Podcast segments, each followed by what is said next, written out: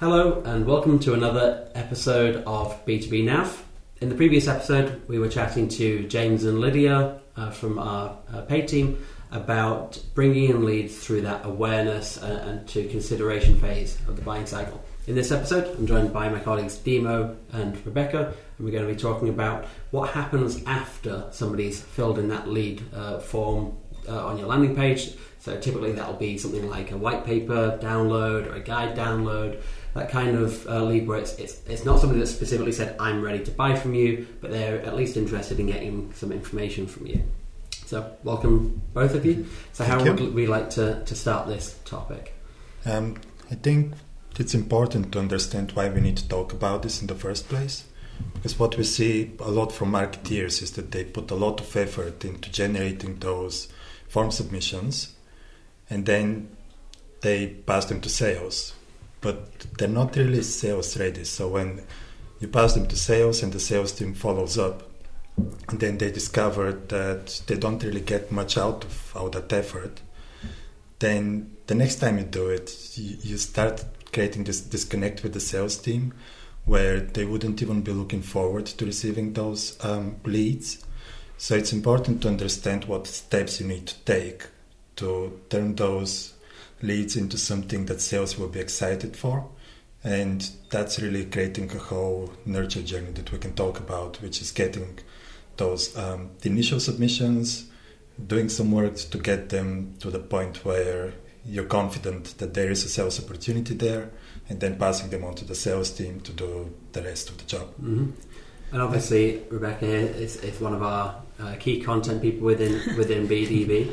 So I think content obviously plays a huge role in this because yeah. it, that's what's really helping drive people along. That's what's helped generate the initial interest, and it's also what helps to get people through all the way through to that into that process. That's exactly it. And I think, like Dima was saying, it, it, when we think about the kind of whole content journey, there's a tendency to stop like right at the end of the interest phase, as soon as those leads might come in from a white paper or a webinar.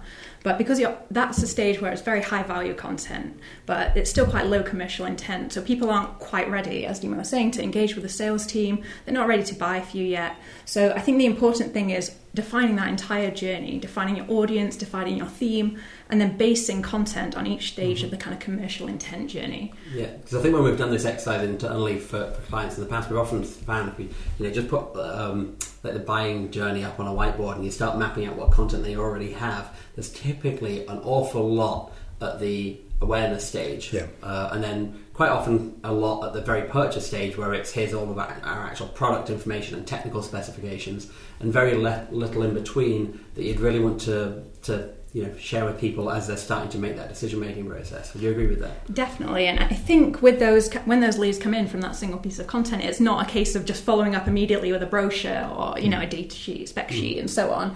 It's actually nurturing them, you know, with different kinds of con- content, and that can be you know going back to the awareness stage, sending them blogs, you know, like other webinars, other kind of white papers, and just carrying on engaging. And then we can kind of look a bit more at then targeting with them that more commercial content. So yes like i was saying they're kind of case studies brochures those proof points to mm-hmm. equip them with all the information they need to make a purchase from you. Yeah and i think that's often like we say it's, it's a point where people often fall down. They don't really have this thought out to that degree which means that you know we've got a lead and as you say it goes straight to sales and the salespeople end up with the growing a lot bit about often animosity towards the marketing team, feeling like they're almost wasting their time. Yeah, and I think with B two B especially, when you have those long sales cycles and journeys, you have to um, nurture people, and you have the time to nurture them. That's what makes it different from B two C, where if somebody enters the system, you can follow up straight away. Mm-hmm. In B two B, that's not always the case because they might enter the system because they're still doing initial research and they might be months away from actually becoming sales ready but you have to be preaching them you have to create those touch points and you have to uh, stay top of mind and hopefully when they're ready they can mm-hmm. know that you're the right person or the right company to reach out to and initiate that process yeah and i think to try and um, I put, guess put this in a little bit of context when we say awareness, it doesn't necessarily mean awareness of that company or that product, I suppose. It can often be uh, awareness, or even pre awareness, might be I know in my role or my job that I have a challenge. And I need a solution to that challenge. But that could be, you know, you could be quite a long period of time away from understanding that there is a solution on the market for that. Uh, that there is a, um, and then there's obviously different solutions you need to start comparing and evaluating. So I guess um, the initial stage often needs to start with helping to identify what people's problems are and then and then work through it. Mm. So how do we actually go about beginning this process? We've we know we've got leads already, or that we want to run a lead gen campaign. Let's say let's assume we're planning this earlier on. Um, how do we make sure that we're approaching this nurture process correctly? I think it's going back to what Rebecca said. It's thinking about the whole journey from beginning to end. With that conversion from somebody entering the system to becoming a customer being included in the journey. Um, and for that, you need to have some sort of indicators that help you identify when somebody is ready. And that could be your lead scoring system. So when somebody enters the system, you start monitoring what actions they take, what content they engage with. Um, and it's really not all content is equal here because some content will be far more valuable. Like we can talk about the content, but I think it's important to know that if they engage with your videos, for example, and all of these videos are sort of educational, it, it doesn't really matter how many videos they watch, they won't be sales ready. You have to get them towards your more commercial content, and once they start engaging with that, you can you have to position yourself so they can come to you. But you can also create um, a lead scoring system where you can monitor and see when they're ready to be passed to sales to do the follow up, so you can proactively go after them. But then you can't reach out and immediately start selling. I think you, need to take a softer approach and start a dialogue where, when they're ready, they can reach out back and you can start selling then.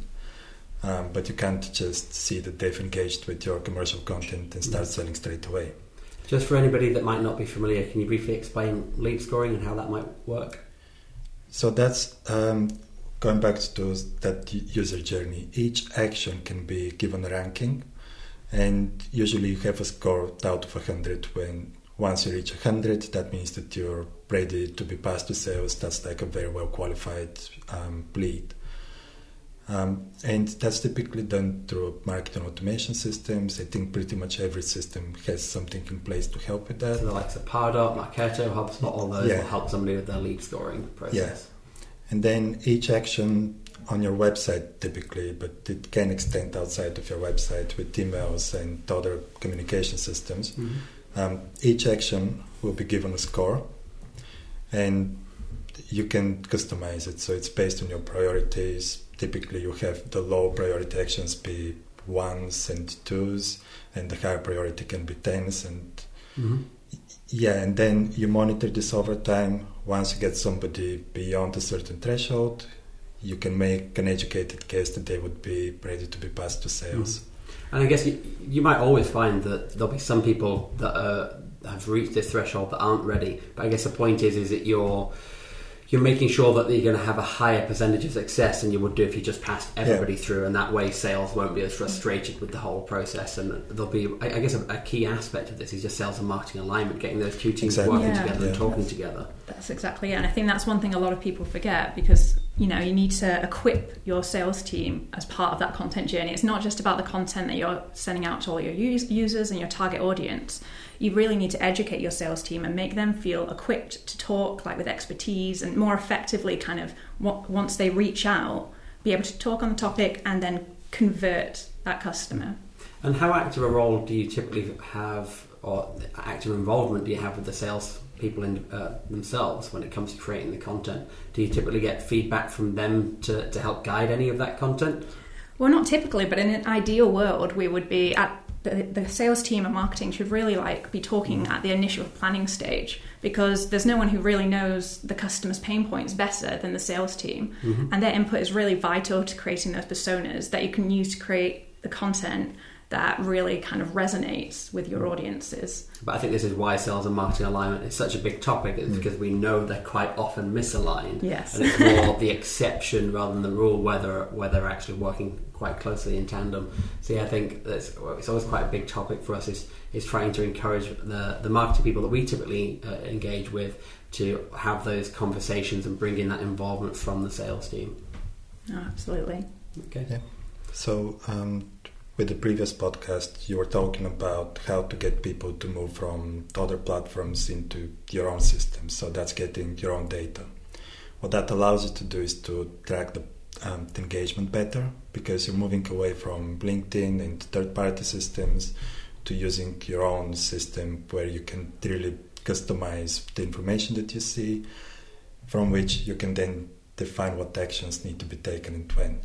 And um, what's important here is that once you qualify somebody as being a lead that needs to be passed to sales, you can give all the information to sales as to what content that um, user has engaged with. And that really helps them to customize the follow up.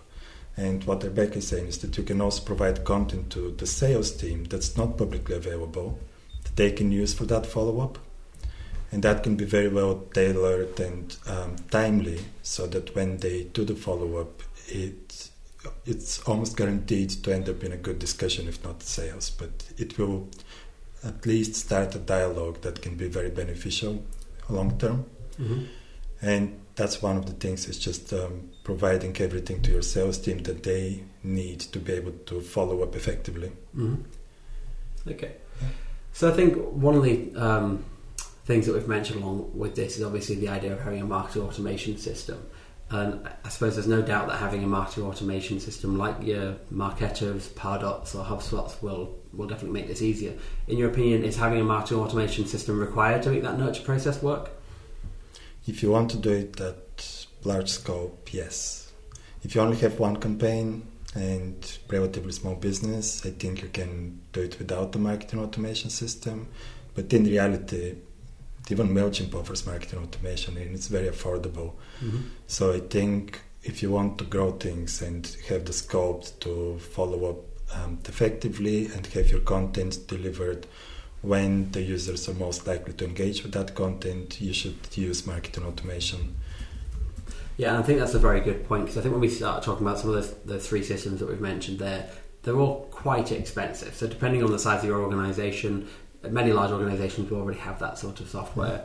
But I think it's it's important to note that there are there are more affordable solutions, whether that's the likes of your, your Mailchimp, which you say now has marketing automation built in, or autopilots and things like that, Yeah. which are, are the more affordable end of the market, but still give you some of that required functionality. Um, I think one of the other important points, which I think I've seen put people off in the past, is that when we start talking about creating nurture journeys and creating marketing automation journeys and, and creating all this content, and you start thinking about the size of some of your bit clients' businesses, the amount of campaigns they have going on, and the amount of, of content that would need to be created, it seems like a very sizable task. Um, how would you recommend companies start going about this if, if they've never touched it before and it's something they're interested in, but they don't want to have a two year process to plan everything out? Well, I think if we look at kind of different content frameworks, you know, one, for example, we use is Hero Hub Help.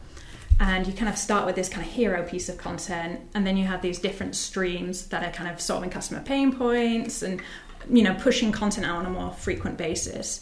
And with the beauty of this kind of framework is you can use that hero piece to repurpose into a lot of other pieces. So it's not a case of really starting everything from scratch um, it's really kind of an effective way to build out content quickly mm-hmm. and all thematically as well because i think that's really important especially when we talk about segmenting our audience because we need to be sure that we're reaching them with the same topic and not coming them coming at them out of left field with something completely different that might mm. kind of switch them off or make them go cold again. Mm. Yeah, yeah, that, that makes sense. And also, if you have somebody who's entered the system because they were interested in your the educational content, you can just instantly switch to talk about your commercial and Mhm. product content because that's a big disconnect because that's not the reason why they joined in the first place. So you need to do that over time and build them like when we spoke about lead scoring that's one way to think about it is you want to get them from the lower priority actions to the higher priority actions but you have to do this over time you can't just instantly switch Mhm. so that needs to play into the content journey where you need to have your commercial messaging embedded but then build towards it over time so that you can actually get people to do the action that you want them without creating the disconnect from the original reason they wanted to join your system. Yeah, so they might, whether that was like they watched a webinar or downloaded a white paper, that's very far away typically from I want to buy from you. So it's Yeah. about slowly shifting the, their perception in their mind so they, they're they're building up a good image of your brand um, and, and understanding that your products and solutions might fit and that they might have a need and then then you slowly start to introduce maybe you should be talking to us about this subject we can help Right. you okay I think with webinars, especially, that's typically just educational. That's talking on a topic that interests your audience. And most of those people don't join because they're commercially ready to create a new solution. They just want to get that information. mm-hmm. And they enter your system, but they haven't subscribed to future communications. They can just join for that one webinar. So you need to showcase what value you can offer by them becoming part of your newsletter programs, part of your user journeys where you can provide something of value over time, even if that's promoting coder webinars. Mm-hmm. But you have to give them a reason to um, be interested in your communications. And then on top of that, you start introducing your commercial messaging, where it's more about how you can work together to create new products, for example, or how you can sell them one of your products, which is going to solve one of their problems, as we spoke about. Mm-hmm. But it's finding the reason why they joined, um, and then what solution they're interested in, and then having the right content to be able to get them to convert and become sales ready. So we're looking to, to basically segment the audience so that we under, we know that what we're giving people is what they're actually interested in based on what they originally signed up for, but also their behaviour throughout the journey. That I think that's the ideal scenario where you want to have your uh, content personalized to what topics the people who subscribe to your communications were interested in. And that's, I guess, where um, the point you made, Rebecca, is, is really important, which is understanding how you can produce content economically, let's say, so that you're you're not um, creating lots and lots of different pieces of content. You're creating one high value piece, like you say in this example, and then you're using that as, as something that you can help break down and expand on another topics without each one having to be reinventing the wheel, I suppose. And I I suppose that's very much what we do within within uh, BDB as well, including in, obviously it'll depend on, on what company you're in and what you find easier. But for us, I think we often find that video content's easier for us to produce than written content. So there's often different ty formats of content might make it easier, and there's different ways to That's to, to help your, your content machine scale, as it were. Yeah, I think it's also finding a niche. Like if you find that everybody is making white papers on the same topic, then if you make a white paper, it's just another white paper that's Mhm. available on that topic. But if no one's having webinars about this topic, then that's what you should do. You become the company that has webinars on that topic. Mm-hmm. So it's differentiating by content, but also by platform Mm-hmm. that helps you to stand out. So I think another point that would be good just to explain briefly is when we when we're talking about these nurture journeys, what sort of channels are we talking about? Uh, if people aren't aware, marketing automation, at least in B two B space, is often more email focused. Are we just talking about emails, or do we see other channels being used to help um, put this content out to our audiences? So, because we're talking about more commercial content, that's not something that you want to put in front of everybody because it's not, it doesn't really help in terms of positioning yourself as a thought leader. It's more for the people who are interested in uh, your products and services, so they've identified themselves as being interested. Then you can follow up with that commercial content. So, what we're talking about is more remarketing and reaching people who already expressed that interest. Mm-hmm. So that's that means that LinkedIn is a good platform if you do marketing there. Um, email, obviously, but also text messaging could be um, implemented to work for that because it's still using first party data, so it's using data that you have access to that's not owned by any other platform. Mm-hmm. Um, Yeah, it's basically any way that you can get in front of these people more than once. So it's not your first interaction with them. Is Okay. suitable to um, build on top of that journey. Mhm. But I think remarketing via different platforms is probably the best way to utilize those Mm. platforms moving forward. Okay. And I guess the other key point that, that's related to this as well is, is thinking about whether or not the person that downloaded that white paper at the very beginning of this journey is actually in market or not. Because I think most of the time a buyer is probably not in market for a Yeah. solution. So I guess these nudge journeys are helping you stay front of mind so that when they are in market, you're the person that they come to for a solution. I think one really important factor here as well is, you know, once they're in that kind of high commercial intent group or, you know, they've got purchasing intent, it's not making it as easy as possible for them to access that information. Hmm. So I know a lot of people kind of gate brochures and things like that when sending this out. I don't, and I don't think that's the right approach. We should really be just making it as streamlined as possible for them to equip themselves with the information they need to make a purchase. Yeah, it's always a, slightly odd one, I think, when you see somebody's gating a brochure because they're they're wanting a brochure because they want to make a buying decision, and that's yeah, like this high buying intent signal. But you're you're stopping them getting it, and whether or not um, you you think they would or not, uh, some people will be put off by that form. So you will lose some potential customers because they didn't want to mm. have to fill in a form to get that that That- brochure. That's exactly it. And they've already taken a kind of high commitment action in the first place in the interest stage by, you mm. know, downloading that white paper, attending the webinar. They've given up their data at that point. So if they're reaching the stage where they want to access the brochure, as you say, you know, they're looking for the information to make a purchase.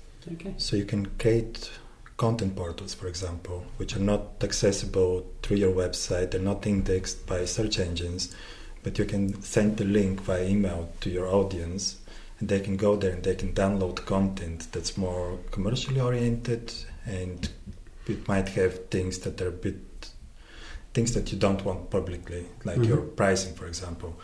Um, and you can personalize them because you have their information that's in your system and you can make it relevant to the people you're sending this to. And you don't have to gate anything there because if you have the right system in place, you can see what content they engage on that page, Okay. and then that can inform your lead scoring, and then it can also inform your follow up because you have all that information accessible. Okay, well, that's a really interesting subject, which I think we could delve into an awful lot more. But I think we're unfortunately out of time for this podcast. So thank you very much, Dima and Rebecca, uh, for joining us on this episode. Um, if you're listening, please feel free to check out b2bknowledge.com, which is our free and ungated resource to help you navigate the B2B marketing landscape. Thank you very much. Thank you.